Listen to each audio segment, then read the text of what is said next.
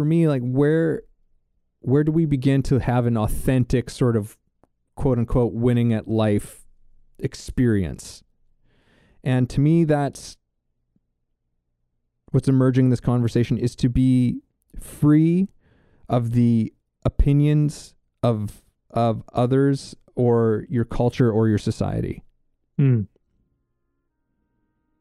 Well, that is no easy thing to do. Yeah.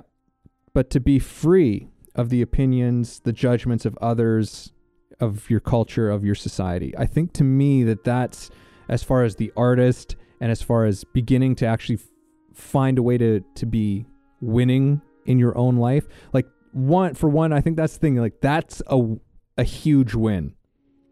If you're no longer if you can no longer be necessarily influenced, persuaded, affected, driven to action by the opinions of that sort of external as we were talking about.